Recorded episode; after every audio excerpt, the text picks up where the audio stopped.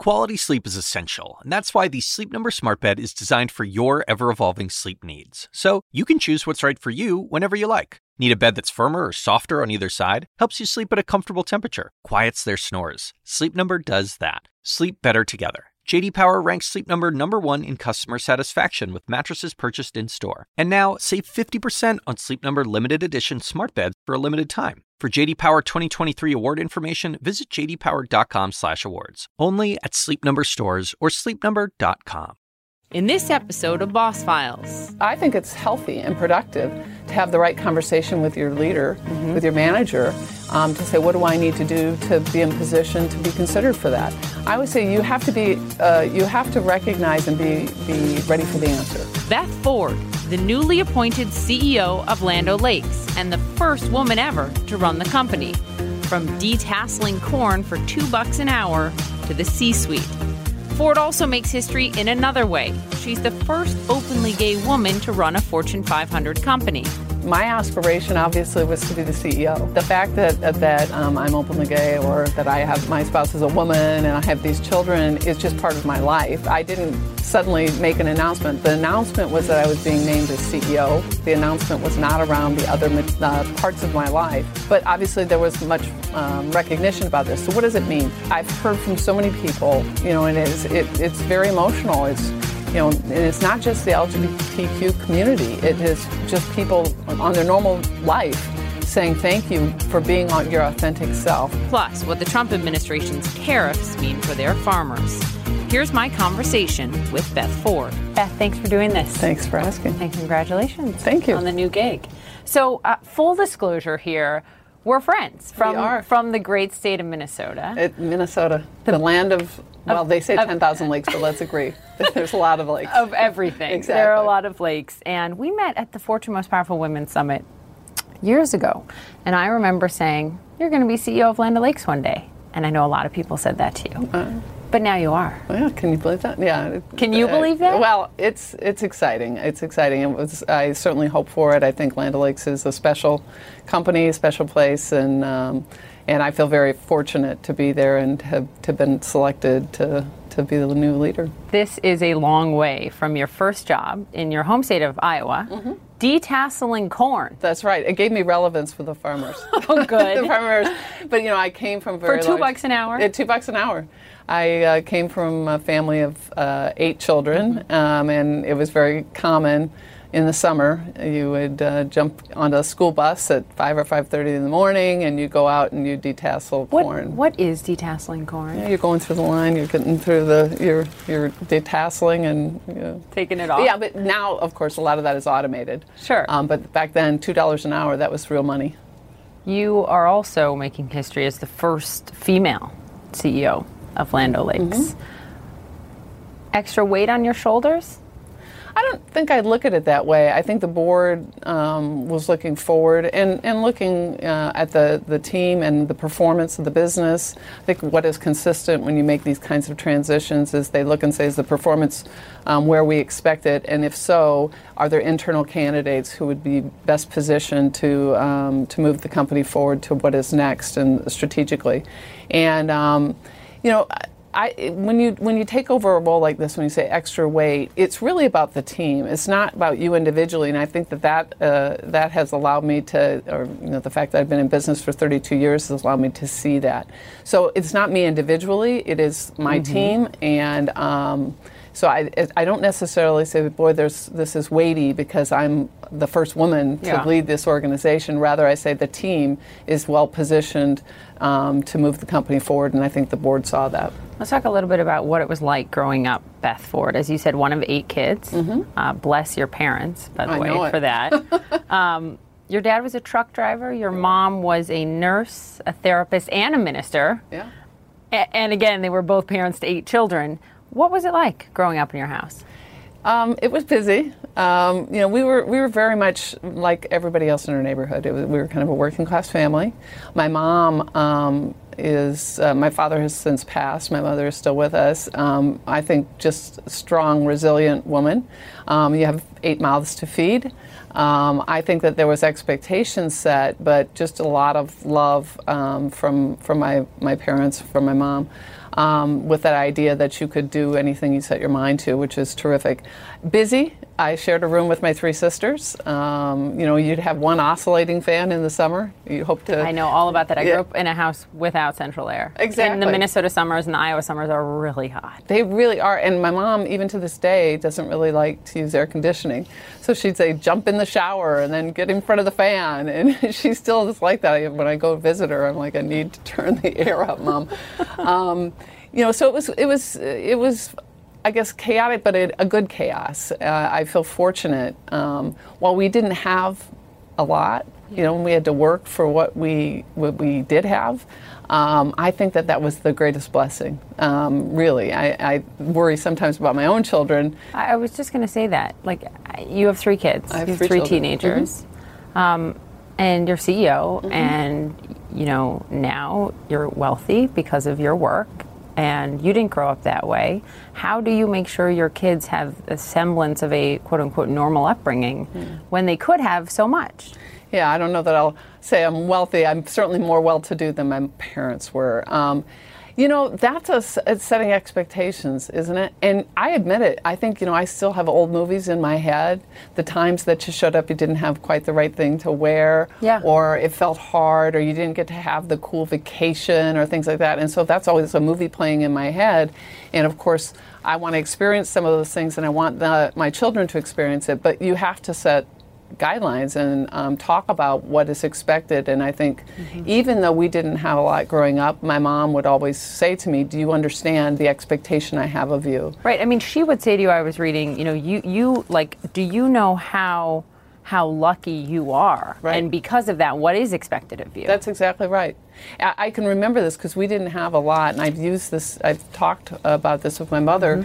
In Thanksgiving, we would go out to visit a family who was financially challenged. Now we didn't have a lot, right? Right. Um, but she, we'd bring over a Thanksgiving turkey and things like that. And I remember going to this one particular apartment, and it was it wasn't in a, a, a very nice area, and um, this mom came and got this stuff, and the kids were running around, and they were just kind of running around the house in their you know underwear and stuff. And I said, "What's going on there?" I saw their clothes over there, and she said, "That's their one their one outfit." Wow. And then she looked at me, and she's smaller. You know, I'm very tall. I'm six feet, and she's and she said, "Do you understand what is expected of you?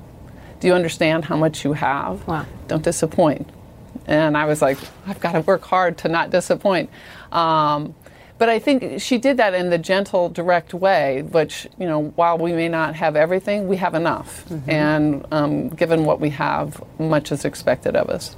Your mom also uh, gave you a key piece of advice that you talk about a lot, and that is she said to you, Beth, if you want something, ask for it. That's right. So, did you ask to be CEO? I certainly made it well known that I wanted um, that role. Yes, um, I think you know coming and saying, "Geez, gee, I hope I can," or "I hope I won't." I, I just I just think being more direct is appropriate. Um, I certainly articulated that with Chris uh, Policinski, our Right. uh, past CEO. I think he was well aware that that was an aspiration of mine, and that I wanted to achieve that at Land O'Lakes. Because there is a school of thought head down, do your work, and these things will come to you. I don't think it's an either or, right? Um, certainly, I have to be driving performance Right. to be in position to get that role. Um, but I think you know that if you if you add that last comment where you say and then it will come to you, I think that that's part, in my own experience, part of the challenge for women in general. That would be my view. You know that you expect you're going to be recognized Yeah. because you've done the hard work, and that isn't actually how it always happens. So, do we as women uh, with high career aspirations need to? Would you advise us to raise our hands more and make it very clear we want this? We're going to keep head down and work hard, but, but by the way, we want this. Yeah, I think it's I think it's healthy and productive to have the right conversation with your leader, with your manager, um, to say what do I need to do to be in position to be considered for that. I would say you have to be uh, you have to recognize and be be ready for the answer. Okay. Because what if the organization or what if that leader doesn't see you in that position? Um, and so you can say, well, what do I need to work on? And you know, so sometimes you, it might not feel very good with the, Right. the response to it. What do I need? What do I need to work on to be putting myself in that position? I think it's a gift. I would prefer um, that I be told, you know, that's not. Were you? Have you ever been, Beth? no, I've been fortunate not to be told that. Um, but uh, but I certainly have have had situations where I didn't get a job. I mean, that's there have been times that in my career, growing uh, going through the corporate ladder, that I thought I wanted a particular role. What job didn't you get? Well, uh, um, I, I, would say that I was probably earlier in my career at Mobil Oil. Okay. Um, there were some positions that I thought I aspired to, and it was very early. I mean, when you're in your 20s to 30s, yep. you're building your experience. Um, and there were times that I was up against other folks and, and did not um, receive that hmm. that role. Um, now I reflect back and think that that was probably appropriate and oh interesting and, yeah i mean i think in some t- some instances i would say that it probably wasn't uh, ready for the role or, and or um, even if i was in the end it probably wasn't right for mm-hmm. what i wanted to do in the future and mm-hmm. so things eventually evolve why is it that, I mean, if you look at just what's happened in the past year, year and a half, the number of women leading Fortune 500 companies has dropped significantly between last year and this year. You've had five, you know, CEOs, female CEOs of Fortune 500 companies stepping down: Campbell Soup CEO Denise Morrison, Hewlett Packard uh, Enterprise CEO Meg Whitman, Irene Rosenfeld, Mondelez. Um, you also have Avon Sheri McCoy. Uh, you know, you have Indra Nooyi at Pepsi. Um, are you concerned about what we're seeing? Well, I mean, some of those are normal transitions. But they're being replaced by men. Yes. Um, I think it's a, a terrific opportunity um, when you have a woman right behind the, the woman uh, as CEO. We saw that at Xerox. That's right. Um, you know, am I concerned about it? First of all, some of those are normal transitions. Sure. But I think that they're highlighted even more directly because they're of the few number of women that are in the CEO's mm-hmm. um, position. Yeah. Um, you know, the the thing that I would say is you, we need to have more women in the pipeline who have been running line businesses um, that have the experience to position themselves to be considered as a candidate for the CEO role. Whose job is that to make sure those women are in the pipeline? You, have said part of it is on us to raise our hands more and to That's go right. for those jobs that put us in the pipeline for the you know the C-suite. Mm-hmm. Um, but I vividly remember Meg Whitman telling me, you know, five plus years ago about women on boards, and, and HP has been, um, you know, they have, I think, half their board or so is women. I mean, they have been intentional about this.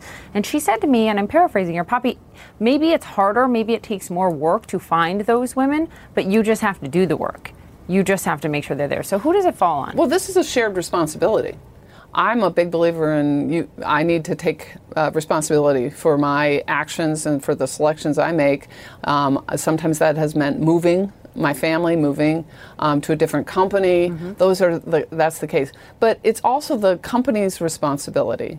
Um, and we spend a lot of time at Land O'Lakes looking at talent development um, uh, in partnership with our HR team, but also the business unit leaders. We spend a significant amount of time on talent review, trying to say what is you know that is individual is high potential. Mm-hmm. Let's continue to evolve their career. Let's move them over here. Um, let's pay attention. Let's give them different projects.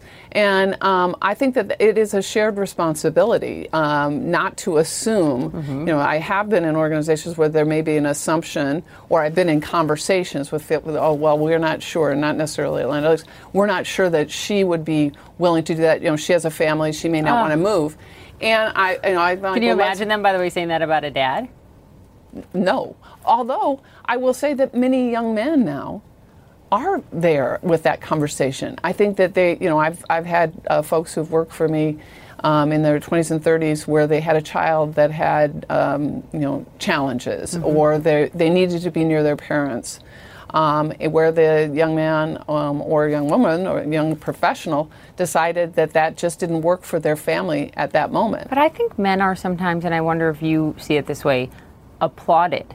Because I see it in my own husband, who is very much an equal parent for our two children, and uh, you know I could not be doing this job were he not that. Right. But it's sort of like he's applauded for going to his management and saying I can't do that because of the kids. I can't do that. Whereas I do feel you know, and here I have a very supportive environment where that is not an issue at all for me to say that. But I don't know. Are men treated differently when they say? I think, that, I think it's a really good uh, insight I think it's still that still is probably the case.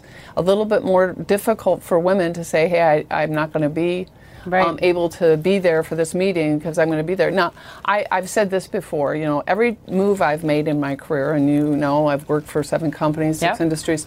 I've been very specific and direct with saying my family is my priority and at times I want to take my children to the bus and I have to move or I have to leave early that. for something and um, and then I, especially as I've moved to more senior roles I um, I do that and I think it provides a level of confidence for younger uh, professionals, Mm-hmm. especially women, that they can do the same thing. That that's okay. that that's not going to be a reflection on them as a professional. Because you say deliberately, I cannot be here because I want to be with That's my right. children. That's right. And I try to do that too. I'm sorry, I can't make it tonight because I want to put my children to bed. That's right. And and and isn't it important for us to be able to say and to say that it's not I have to be home. No. I'm making this choice. That's it. I, that's it. And I, I want that for my family. I want that for my children. I want that for that myself. for me. I, that's right. I mean, I, I, I, don't- I want to be selfish about this. I mean, you know, I have three children. I'm, I'm so blessed to have them. Um, I don't want the, to wake up and have them be 20 and they're out of the house. And I'm like, what, what the heck happened? I don't know them. I want them to know me. And, and I want to spend time when it's important to spend time with them. More from my interview with Land O'Lakes CEO Beth Ford after the break. Let's talk about your vision for Land O'Lakes. Now you have the top seat. You've made history getting it as the first woman. Um, where do you want to take this company, Beth? You know, I, I like to think Land O'Lakes kind of sneaks up on people, right? You know this. That it's more than the butter and It the is. cheese every, that you we know, buy. Every place I go, everybody said, "Boy, we love your butter," and I always like, "Yes, I love that you love the butter. It is. It's the number one brand in butter, and we're proud of it." Um, but Land O'Lakes has their dairy business, and we have Vermont Creamery, you know, our artisan cheese uh, platform, uh, Kozy Shack Pudding. That's on the dairy side. We own Purina. Animal nutrition. We have an ag tech platform. We're working with technology on the acre with farmers, um, uh, trying to do more with less because resources are declining. Um, we have a sustain group um, that is working to make sure we have sustainable food production right with farmers. So the vision of the company, you know, we put a big statement out there about the mission, and it's feeding human progress. And I think it elevates the conversation. We have a very unique platform. We are literally farm to table, we are farm to fork. So we see the whole continuum. And my vision is to continue to invest in technology. You have to have agility. E commerce and e business and technology is disrupting all industries, including agriculture. And there's an opportunity when you are an insight driven, um, technology focused company, as I believe Land O'Lakes is. And so I want to continue to grow. If you're not growing in a great growth industry, you're falling behind. Land O'Lakes is a tech focused company. It is a tech I do not think most people would put those That's two it. words in the same sentence. Right. I mean, it's a, it it surprises people. They'll say, "Well, we didn't even know that you had." Um, answer plots. We have applied research plots for farmers. We have um, technology tools that we that uh, enable a farmer to understand, you know, what uh, profitable production will look like and where the, they should make investments on their acre. I mean, they, I don't think folks understand all of what Land O'Lakes is about. We also have um, international businesses we've just started to invest in um, in South Africa, in Kenya. Um, On what? have- Growing what? Um, in uh, South Africa, it's more on a CPP, a crop protection business. In uh, Kenya, it's animal feed um, because, again, growing population, animal feed is going to be a, a, a significant area. I mean, you've said by 2050, you, you know, we'll need to feed 10 billion people, right? I mean, you're, it's projected that that's, That's what right. global population we'll see in 2050. That's 70% more food production than we see today, less land, less water. right? Um, I, I think most people don't know. I didn't know until we started researching for this. Um, 4,000 farmers own the company. You answer to a 28 member board of farmers. Mm-hmm. What's that like? It's terrific. It really is, and I'm not just saying that. Um, first of all, we are farmer owned. The heritage of Land O'Lakes is farmer owned. 1921, Upper Midwest dairy farmers trying to get power in the channel, wanted to get their sweet cream butter, which was the heritage of the dairy Sure. business, into the uh, population centers in the east. Yeah. And they did that, and then they formed a supply co op. we retain that farmer ownership. And you know, never has been has that been more relevant than right now where consumers really want to understand where their food comes from, how it's produced. It's We not just a Brooklyn thing. No. Right? No, I mean, I feel true. this living in Brooklyn, right? It's like if you didn't grow it on, on the roof of the restaurant, I'm not going to eat it. Exactly. But you're seeing this across America. We see it across America. And so we're in this unique position because we literally do work with, where we're using the dairy production of our farmer, our dairy producers, um, and our farmers, uh, you know, all the way to the store shelf. What's your biggest challenge right now as you take over the company? Do you see, think that there are areas that, that Land O'Lakes has not focused enough on um, in terms of feeding the future, if you will? I think one of the challenges we have eh, um, is that agriculture, especially, and, and the businesses are in cycle, um, and the uh, the cyclicality of agriculture means that you have times when commodity prices decline. Um, we certainly are in that Well, period especially when you're in a, a trade war. that that's a significant driver as well. Um, but there's length in global production. We've had probably five great growing seasons in a row, great weather. That means carryover stocks are heavy, and that was pressuring the market. That's an issue when you've got bulk, when you have too much. That's well, that's right. And right now, with the tariff um, discussion in play, um, you know, some of the biggest markets we ship to for the soybean farmers, for instance, is China. You put that very politically, Beth. I, I see you I do with mean- the with the tariff. I, What? what I'm saying is, I mean, look, the soybean farmers are mad. They're mad about these tariffs. Well, What- the soybean farmers, by the way, are, are supportive. It's interesting, and I'm with our growers uh, quite a bit. I would tell you that they are concerned because what they want to do, they don't want any government handouts. Mm-hmm. They want market access. And that's critical for a grower. It's critical for a producer, To for a dairy producer. Yeah, and for, for dairy producer to Mexico, for instance sure. um, they are concerned because people take away your market when you step out of the market. And um, they already had challenges with the, the price drops, and then to lose that. So I, I'll use an example. You know, silos are getting full. Uh, you know, the, you can't get a, a, a price, a bid on your beans right now, and we're in harvest because there's no outlet for them. Where are they going to ship right now? Um, so they're concerned. I, I, I want to be, I'm not trying to be careful, I'm trying to be accurate. Yeah. What I would tell you is that our farmer members are supportive in understanding that the administration is trying to do something on intellectual property theft. Mm-hmm. They want to make sure that they have appropriate trade agreements, and I think that they're supportive. Now, I've had the good fortune to have a dinner. I don't know, a month or two ago with Secretary Perdue. Okay. And I and he asked, and they are constantly asking. And I said, you know, I think that the producers and the growers are supportive, but speed is important here.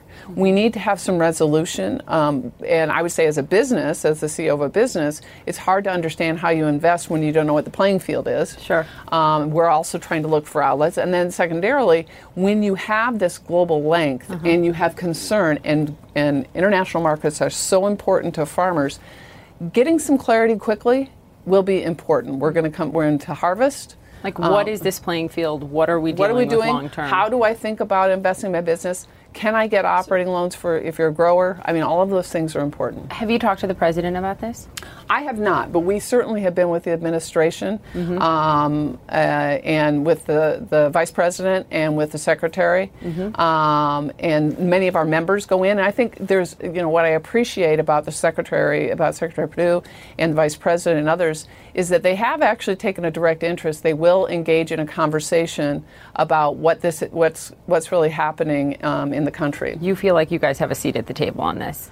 I feel like we're making the concerns known to Okay. the administration. Is there, what is the number one thing that the administration as a whole could do right now to make that playing field clear? get trade agreements finished. I mean, again, you know, I think that they've come out with a, a package um, trying to um, help with the losses that they know, especially that the soybean. Uh, Right, but you said the farmers don't want these handouts. They don't. They understand that they're trying to get a short term. It's like a short term. Band-Aid. But um, so the, what's the most important thing the administration can do? They can move with speed and resolve these trade issues um, and resolve those tariff issues. It's concerning. It's concerning for the growers, and that's what I would say. This seat at the table, whatever we constantly and consistently through um, National Council of Farmer Cooperatives, National Milk Producers Federation, through the administration, through our own direct contacts, let the administration know that time is critical. Ticking. Yeah, and we need we need some resolution. Let's talk about another way in which you've made history, Beth. You are the first openly gay woman ever to run a Fortune 500 company. And you've said of that, if it gives someone encouragement and belief that they can be their authentic self and live their life, things are possible, and that's a terrific moment. What does making history in this way mean to you? You know, I guess I've, I've reflected on that because my aspiration obviously was to be the CEO. I said that. Um, that the fact that that um, I'm openly gay or that I have my spouse is a woman and I have these children is just part of my life. I didn't suddenly make an announcement. The announcement was that I was being named as CEO. The announcement was not around the other uh, parts of my life. Um, but obviously, there was much um, recognition about this. So, what does it mean? I, I that that statement that you read is how I feel about it. If I've heard from so many people um, you know, and it's it, it's very emotional. It's you know, and it's not just the LGBTQ community. It is just people on their normal life saying thank you for being your authentic self and encouraging others. What you got to do letters, that. emails? I did. I many. Um, eh, you know, people have come up to me and said thank you. Most importantly for me, especially yeah. in my role, what I'm um, excited about or, or really um, focused on is my 10,000 employees.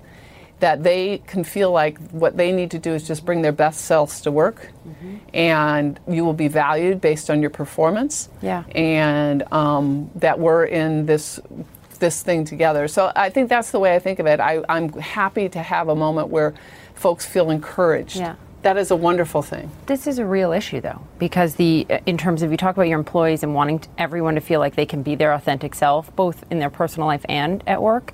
The you know the Human Rights Campaign points out that nearly half of Americans are not out at work, mm-hmm. meaning um, they those in the LD, LGBTQ community, half of them feel like they can't be their full self mm-hmm. at work.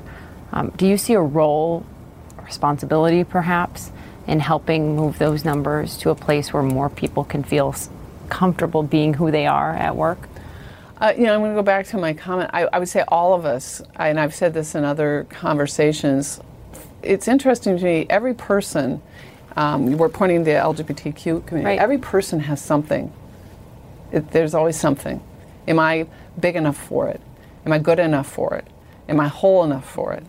And that's what when the when I've heard these communications to me, that's what it is. Thank you for showing me that I can be who, who I really am and that it's going to be okay.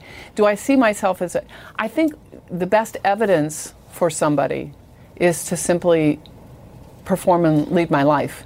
And if that is is evidence to somebody that they can do that, that's a that's terrific candidly, how did you feel when a number of the headlines and articles written about you when you were named CEO began with the line, Beth Ford has made history because she is the first openly gay woman to run a Fortune 500 company? Um, you know, as I said, I was being announced as the CEO. Um, I have a responsibility to this company, to these members, and to my team. And I don't want to distract from that at all.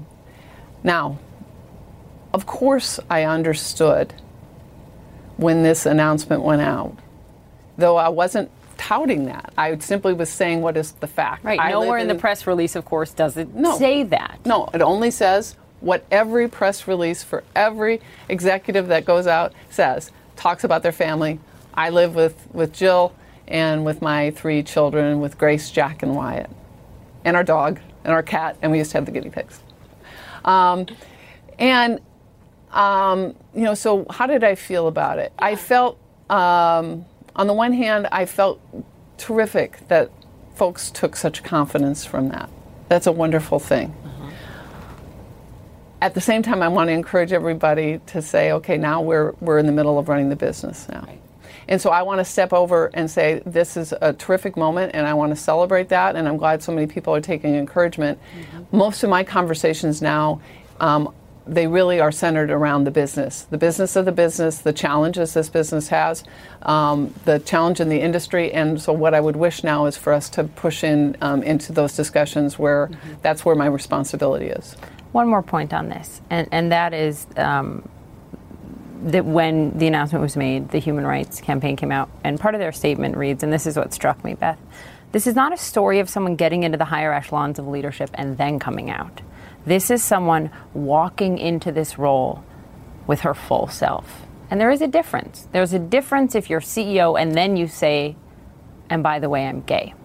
Or if you've lived your full authentic life and self in corporate America as you have for a mm-hmm. long time and then become CEO. Mm-hmm. I suppose that's true. Um, but but here's what I would say as well to that, and I appreciated that because it is a meaningful moment because many young people today, you know, again, I'm 54. I've been on the journey. Not so old. Yeah, well, uh, um, I'm not 40. Um, you know, I've been on the journey. I've yeah. been in a situation where I understand um, that it's more difficult to be your authentic self at work, right? So, um, so you know you, when you say this i think that the call out was important for the young people who are coming up and saying i can move through this. I want to be very careful to say so it's it, is it as though it's, it's not as relevant if someone gets to a senior level and comes out. Because guess what? I, I sometimes i know this is a uh, maybe a bad analogy but it's like saying um, well she delivered those children but did she have an epidural or not? Oh, I mean, did she have, right? Don't take me back there. exactly. I mean, you're still you're still doing that. You're still doing that, and um, whatever point in your life's journey where you say this is the appropriate time, and it's not just at work. You know, this is a whole life decision. This is family. These are friends. These are career. These are that's the way you live your whole life then that should be applauded as well. I don't want to think of it as it's only relevant in one instance. Mm-hmm. Now, I want to go back to my comment. I think that they call that out because there are many young people who are out living their life certainly differently than I did when I yeah. was in my 20s yeah. and 30s, and I think that that's the important statement. Have you ever been discriminated against on your rise up? I have not. I have not. I, I can legitimately say that. I've been encouraged um, by both men and women um, in my career. I think that I always talk about the difference between mentorship and sponsorship. I've had a lot of sponsorship. Um, Beth could do this. Beth could do that. That's terrific. I encourage people to sponsor their peers yeah. or somebody else, you know, because that's the way you facilitate career growth.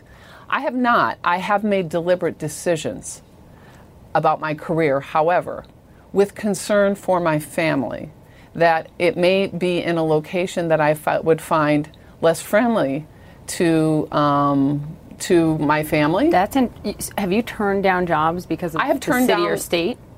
Uh, I've I, many years ago because uh, I think it's changed probably, but I would say maybe hmm. ten or fifteen years ago. Um, I was more concerned. I had a daughter, a little baby, a girl. Yeah. She was going to be going to school. Um, and I, you know, now since that time I had my sons. Um, but I have made deliberate decisions for some places where I felt as though um, it may not be as friendly. I think you may have seen what you know. One of them was saying, "Well, you know, I said, I, I, the job looks great. You're a wonderful leader. I can't be here because I don't think this would be great. I have my spouse a woman. I have a daughter. What job and what state? Uh, I'm not going to do that. But I'm going to say I, I um, and uh, they said, "But there are pockets in this mm-hmm. place that um, interesting that you should feel comfortable." Yeah. And I said, "I don't need to live in a pocket." Wow, I don't need to live in a pocket. No, I'm not going to do that. Wow, I need to live a a full yep. life. My family deserves that, um, and that's that's not that doesn't work for go. me. More from my interview with Land O'Lakes CEO Beth Ford after the break. So you are now CEO in the midst of the Me Too movement in America. How do you think about that? And um, how has it impacted how you lead? I don't know that there's a direct um, implication for how I lead. I would say what you want to, uh, what I always want to think of um, is how are we treating our employees appropriately? Are we giving everybody the best opportunities? Um, are we showing up with the same values that we we Espouse. Uh, espouse? Yeah. Um, and uh, and is that happening every day? And that's the way I think it's important to show respect for everybody, to show that everybody is of value. Um, that's the way I think of it. Confidence. You have said confidence is not a trite word and it is central to a successful career. It is. Where do you get your confidence? And how do you deal with it when you don't feel confident? I think I think you uh, you seem to be somebody who lives that yourself. I no, I actually struggle with confidence a lot, and I think that um, I try. My husband is very confident, and so he helps me. but I think when you're on television and you have all this hair and makeup done, you can look more confident than maybe you are. So it's something I'm learning, and I'm interested in how you have achieved it. Well, a couple things. I mean, I, I've been, I say, on life's journey for a while. You know, I'm in my 50s now. Um, I wasn't always confident about everything. Um, and I'm certainly not always confident every minute. This is a different thing for me, right? You being in front of the camera, yes, is being in front of the everything. camera. Get used. Thanks for the scaffolding. Get, get used You know, to thanks it. Thanks for the, the stuff you're putting there to make me look I, I call it the miracle room. Exactly. I'm like, boy, that's I look fresh. um, I think um, you get that from experience, and you get that from models, I, role models. Yeah. So I think my mom, um, who I think is an incredibly resilient and strong woman, encouraged that um, and, and uh, evidenced and, and demonstrated it for me in my life. My sisters, my friends, you know, Yeah. many of whom you know, and uh, you know, th- I think that that's the way you build that. Um, what I also think one of the builders of confidence is is accepting when you have failure, and that you realize you get to the other side of that. All of us are imperfect. I've had imperfect moments. I have had um, failures in different Yeah. you know, projects or teams or whatever. And um, and then having the confidence to step forward. I think when you don't do that, when you don't allow yourself to learn from it, accept the uh, accountability, and move forward, I think that impacts your confidence. Your mom is still alive today. She is. What did she say when you became CEO? I'm so proud of you. I'm so proud of you. You know, my mom, um, I she's 81. She lives in Sioux City, my hometown. Um, she's she's does the Meals on Wheels for people. She's a golfer. She's uh, I mean, she's a pretty robust uh, human being. And I'm so fortunate to have Yeah. her with me. Um, she was she was just proud. I called her up. Um, I did a uh, I used my iPad, the FaceTime, by the way. I was trying to make sure. Got to get my got- mom on that. She can't figure it out. I uh, well, the one thing is, I noticed that I have to make sure that it's this angle versus this one because you know I'm not always at the hair and makeup place. Um, and uh, you know, she said, "I'm I'm just so very proud of you," and my siblings were so proud of you. My friends. I mean, these things that happen. It's really a team sport. Leadership is a team sport. Being in this position has has happened because of my family, my friends, my team, the members, the board. Um, I am so very fortunate, um, and uh, she was she was pleased. And I think, you know, it's really important to note our partners, right? Jill, Yes. for you. I mean, could you be here today No. without No. what she has done for you and your family? No, I mean Jill is the greatest blessing of my life. Meeting her was my greatest gift, except for my children. Well, in addition to my In children, addition. I'm not rating. um, Jill is an incredibly strong person. She's from the Midwest as well, Peoria. Um, she was one of the first handful of classes of folks at West Point, women at West Point. Very strong. Jumped out of the airplanes, shot the stuff. She's, she does that. She's uh, law school, went to Columbia Law, which is why I went to Columbia for my MBA. Is it? Oh yes. I had met her, and she was going there, and I thought, Not a bad school. not a bad school. I think I need to do that too. Um, she's she's terrific. She has achieved great success herself. Yep. Um, she was, you know, worked at Skadden Arps. She was the CEO of a fund of hedge funds. She stepped back into public service again, which is meaningful to her, meaningful to our family. She works with retiring teachers on their um, long-term pension. She does investments. Um, she sits on a number of boards, including the West Point Investment Committee and a variety of other boards. Um, she's incredibly strong. And so you go back to the how do you learn confidence? She's just solid. I mean, she's just solid. Do you think we as a society value enough the work that the parents that do the lion's share of the work at home do? I don't. Uh, probably not. And I think it's the hardest and most. Uh, and and There's no question. and there's there's no reward. You know, I can tell you a couple of times um, early when we had our children, um, and and may, and she took a, a year off or something, and we'd be at an event, and they'd say, "Oh, what do you do?" And I was working for a company, and then they say, "What are you doing?" And she'd say, "Oh, I'm staying at home right now with Yeah. our kids."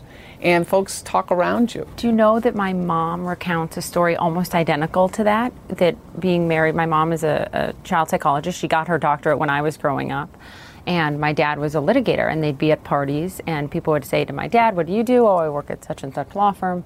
And to her, she'd say, Oh, well, I'm raising two kids. And they would, they would literally look past her or walk away. That's right. And then what she would say, oh, by the way, I'm teaching a course at the University of Minnesota or whatever, then they'd be interested again. And what they don't realize is my job at three o'clock in the afternoon when I'm home at home is so much harder Right. than my job here every true. morning. Um, and I just don't get why society doesn't value that work more. I don't know. I, I'm, I'm hopeful that there's been more of an evolution as more men, um, and just like your husband, are Yeah. taking up the, the charge. Um, I do think that there's there's a you know, the, it's not just, oh, are they paid for it? That's really not the point. It is how are we viewing folks who've made a very deliberate Yeah. decision, or sometimes not, to be at home with their children. That is Sure. hard. It is, I, you know, sometimes it's success because you got the laundry done and you got to have a shower Oh, when you've got the young kids. Let's hope I can get that done tonight. Indra Nooyi has been very candid about this struggle, right? She led Pepsi up until recently. And she said a few years ago, I don't think women can have it all. We pretend we can have it all. We pretend we can. If you ask your daughters, she said, if you ask our daughters, I'm not sure they would say that I've been a good mom. I'm not sure. Motherhood, stay at home mothering was a full time job. Being CEO of a company is three full time jobs all rolled into one. How do you do it all justice? You can't. Mm-hmm. What do you think about that? Uh, well, I mean, I think a couple of things. Um, one is that, um, you know, when we judge ourselves against perfection every day, there's no playbook for being a mom. Right? So it's not like I'm going to get a, a score on the test. You see how your children are growing up. You want them to be good, independent, kind people. That's what I want. I don't need for them to be the best of everything. I need for them to be involved in their community and, and good people. Um, I think that the the uh, I try not to judge myself about whether I'm a good mom every day, because some days there's a balance The challenge, right? Yeah. Some days I'm really busy and I'm on the road and, and I feel like I missed something, and then other days I'm really heavily involved. That that's the truth. I'm fortunate. You know, Jill has made a deliberate decision to go back into service, public service, and that has allowed her to be a little bit more present with our children at a critical age. They are teenagers. You know, my daughter Grace is a, a junior, and my sons Jack and Wyatt are in eighth grade. It's important that um, we have our eyes on them and Of making course. sure that they're um, in the right, course. moving in the right direction. uh, representation on boards. We've seen, uh, you know, what's happening in California right now. Some state, the state legislature has passed um, passed legislation that would, if it is signed into law, mandate uh, gender quotas on boards. I think it would be one, at least one woman on, on the board of a publicly traded company. We've seen some countries in Europe um, attack this through quotas and through mandating to have female representation on boards. What do you think of that? Is that the way we need to address it? Or should corporate America just do it? Well, I would wish for the just do it. I understand why there's these ideas of a, then we, you know, because we're not making enough progress, let's put a, um, Let's a target out government there. involved. Yeah, let, well, and that's I, uh, the concern I always have with those situations. Yep. Is now you're there. I want to be judged for the capability I have, right? So now Oh, you're there. Do you have this view that I, I was given this position because, or uh, was um, had this position because I was the one woman that they wanted? Right. I don't think any of us wants that. That's a good point. I don't think any of us wants that. I think that the intention is right, that they're saying we need to be pretty intentional and deliberate about making sure we make some progress here. We're not making quick enough progress. I'm not sure with that as the mechanism. I think what I would uh, respond best to, and where we've moved diversity from 22%, for instance, to 44% women in, At the company at the whole? company in in, uh, in certainly in the areas that I started in in the supply chain and operating side. When I started as chief supply chain officer, it was 22% women. and It got to be 44% women. And by the way, it's not enough to have them start as I've got this many managers. It's what's the pipeline Right. movement, and so we're very deliberate about that. But but the reason that that occurred was not because I was there. It was because what I insisted on was a diverse slate. That's what I want. I want a diverse slate, and then I want the best candidate to be selected, male, female, minority, whatever, because that's what we want. And I think everybody simply wants to have the opportunity. Let me ask you before we move on to, to some final thoughts here. Um, milk. Milk is an important part of your business. And there is a whole lot of different kinds of milk out there now, especially in Brooklyn. Well, there's a whole lot of other kinds of I know what you're going to say, and the Dairy Association takes big issue with it being called milk. But if I go out to brunch, and this happened to me, I was with someone who asked for camel milk, okay? There's oat, oat milk, There's pea milk. There's think. almond milk. Uh-huh. How, I mean, the global dairy alternatives market is expected to, to surpass $34 billion, I read in 2024. How Listen, do you I'm- fight that? How do you combat it? Do you welcome it? Listen, I'm for. I think we're for consumer choice. You know, we're for innovation. That's terrific. I think where we have a concern, and certainly I do, um, as a leader of a uh, producer-owned, farmer-owned business, um, is the the use of the term milk. There's a standard of identity um, that folks are supposed to be playing against.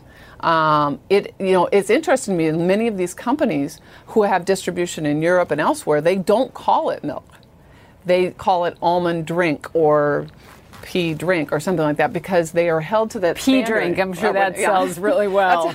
That's a, that's a. I, I'm going to get that name wrong, but I'm saying that they they they they follow that standard of identity. And why is that? Well, we've done research. There's a halo effect because everybody understands the protein content and the good, um, uh, you know, the goodness of the dairy cow milk. Yeah. Well, we think about the mustache and got milk, right? That's what that word associates us to still, at least for me. That's right. I, I mean, I don't know about you, but growing up, seven siblings, the milkman literally did come to my house. He would fill up the top row. I feel like you had a more idyllic childhood than I. I don't remember that, but you know, I hear you. I hear you. Um, so I think that's what you, you- what I would say. We're not not for consumer choice. We are for, however, appropriate um, naming of those uh, items so as not to confuse the consumer. You don't think it should be called almond milk? I don't. I think it, well, I think almond drink would be more appropriate. Um, I think as well that, you know, when, when we think about the standards that dairy producers are held to um, on the farm, and they're supportive of that. They understand why. To have um, this is not asking for new regulation. This is a standard of identity already in um, government. That to have them say, by the way, why are we having to do the appropriate thing? Why why are we not enforcing our own standard of identity um, from the from the government? And I, I think that uh, Commissioner Gottlieb has uh, listened At to the. FDA. Yeah, and I so we'll see where that moves. Um, but that's why I say I Got I it. wouldn't ever want to say we're not for choice because we are. Um, we think that the consumers just need to be, um, you know, to, to have a direct message of what the, they are actually consuming. As you reflect on the, you know, the 54 years that got you here and got you to this role, who, uh, who's had the most profound impact on your life and journey? Uh, my mom, as I mentioned, and Jill. Okay. Both of them. Both of them are. You know, I, they're they're very much that, and and lo- surrounded that there would be my siblings, you know, my friends, uh, but but most directly, it would be my mother and um, and Jill. What is the best advice you've received? Well, I've said that my mother, if you want something, ask for ask. it, um, because you know I was fussing about something as a teenager, as you do, and she was like, you know, do you think I'm a mind reader? Right. Oh, there you go. And what about the worst advice? Um, when I was younger, uh, I think I grew up, you know, in school back then. It was, you know, Miss Ford, please sit down, Miss Ford, kind of, you know, you were rewarded for that really good behavior, the good girl behavior. No, it wasn't like I was some rebel, you know, like I needed to be a rebel. Dancing on the yeah. Yes, no, that's not it. But I think um, not not embracing that you know you might you have a response that you want to provide and instead to be kind of shushed not good not good Not speaking out more. yeah All right. So before we go, quick lightning round. Are you game? okay i guess so Have you ever done what one are the of these choices before? okay, so this is like one word answers, quick answers. Best thing about Minnesota. the people Finish this phrase. Don't ya? Don't you know? don't you know okay well that's a minnesota thing No, come on now you grew up you know that You work there. You have to yeah, know but this. no, but you grew up. with- It's Okay. like it's like when you show up and your kids are like five. If they haven't if they haven't started skating, then they can never be That's true. players. I started figure skating at Yes. three. Walleye on a stick. Stick. Good. Okay, you almost got it. okay. Minnesota. Okay, best Minnesota State Fair food. Oh gosh, the I think isn't there like a fried Snicker or something? I got I, I got to be honest with you. Every time I go with the kids, that thing, oh, there is just that is a gut buster. But they, Cheese curds, in my opinion. Oh yeah. Oh, and In my book. yeah, and my daughter is such a big fan of cheese curds. She thinks that's a whole meal group. I would tend to agree with her. Smart, smart lady. Uh, iPhone or BlackBerry? Uh, iPhone. Although I used to love that BlackBerry. Me too. I liked the The keys. keys, yeah. Most important travel warrior item. You're on a lot of planes. I am. Um, well, I, I, obviously you can't be disconnected, so I'm always thinking, okay, I need a charger. Right. Bring two chargers. Okay. To a desert island, I would bring. Jill. There you go. Chocolate milk for breakfast? Seriously? So- Well, you know, it's Core Power or Fairlife. Those are great um, products as well. But chocolate milk, I, I give it myself a little bit of it, and the protein content, the healthful uh, nature of it, and I do it right after I work out. There so you go. That's like my daughter, by the way. All she wants is See? chocolate milk, She's not smart. regular milk. No, I love, well, I love regular milk too, but why am I why am I not going to go to the chocolate side? There you go, Beth Ford. Thank you and congratulations and good you. luck. Thank you so much. Thanks so much for listening to this episode of Boss Files. If you're a new fan of the show, please go to Apple Podcasts or your favorite podcast app and subscribe. While you're there, leave us a review and let us know how we're doing. As always, you can follow me at Poppy Harlow CNN.